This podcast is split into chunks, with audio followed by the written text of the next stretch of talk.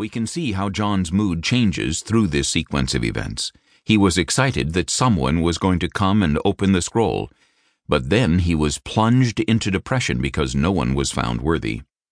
When the angel told John not to weep because one had been found worthy, the Lion of Judah, he expected a powerful beast to come roaring in to rip open the scroll.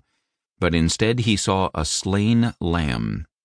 This imagery is a vivid example of the profound contrast between Christ's humiliation and his exaltation, between his sufferings and his triumphs. It also gives a hint of the complexity of his character and worth. Jesus in the Gospels if we are to look to Scripture to tell us about who Christ is, we are immediately confronted with the question Why did God see fit to provide the world with four Gospels? Why not just one definitive biography of Jesus? It pleased God for his own reasons to give us four biographical portraits of Jesus, all looking at his person and work from slightly different perspectives. In Matthew's Gospel, we are given a Jewish perspective. The emphasis is on Jesus as the fulfillment of numerous Old Testament prophecies, showing clearly that Jesus is the Messiah who had been promised in centuries past. Mark's Gospel is brief and almost abrupt. It presents the life of Jesus as a blaze of miracles across the landscape of Palestine. Then there is the portrait provided by Luke the physician, who was part of the Gentile community and a companion of the Apostle Paul on his missionary journeys to the Gentile nations. Luke shows that Jesus did not come solely to save Jewish people, but also men and women from every tribe, tongue, and nation. Luke also provides many insights into the teaching of Jesus through parables. Finally, John provides a highly theological portrait of Christ, demonstrating that Jesus is the incarnation of truth, the light of the world, and the one in whom there is abundant life. Almost half of John's Gospel is devoted to the Passion Week of Jesus' life, encompassing his triumphal entry into Jerusalem, his final teachings, and his betrayal, crucifixion, death, and resurrection. The Gospel narratives do more than tell about Jesus, his life, and his work. They also tell us how people responded to Christ.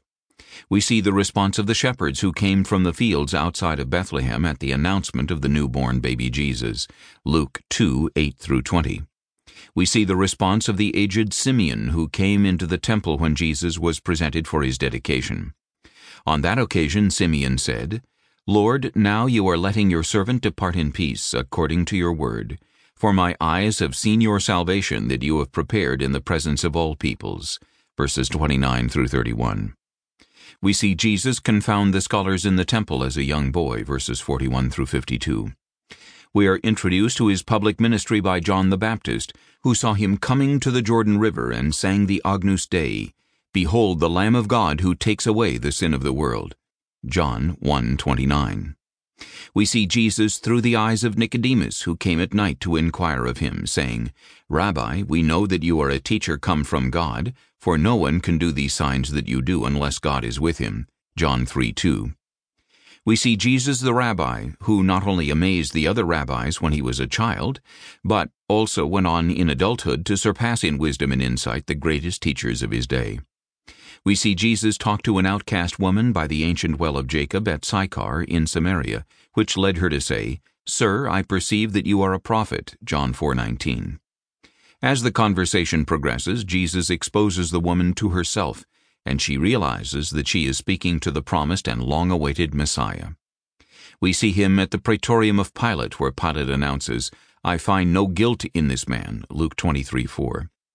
Later, we hear the words that have been immortalized in Christian history that Pilate spoke to the crowd, Behold the man, John 19:5.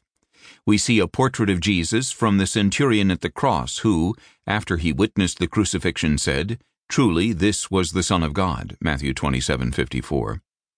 We see it in doubting Thomas, who, when he saw the risen Christ, cried out, My Lord and my God. John 20:28.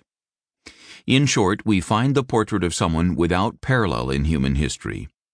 The Jesus we see in the Gospels is an absolutely pure man, a man without sin who could say to his accusers, Which one of you convicts me of sin? John 8:46. This portrait of Jesus is staggering. Scripture also gives us Jesus' own testimony of his identity. For I have not spoken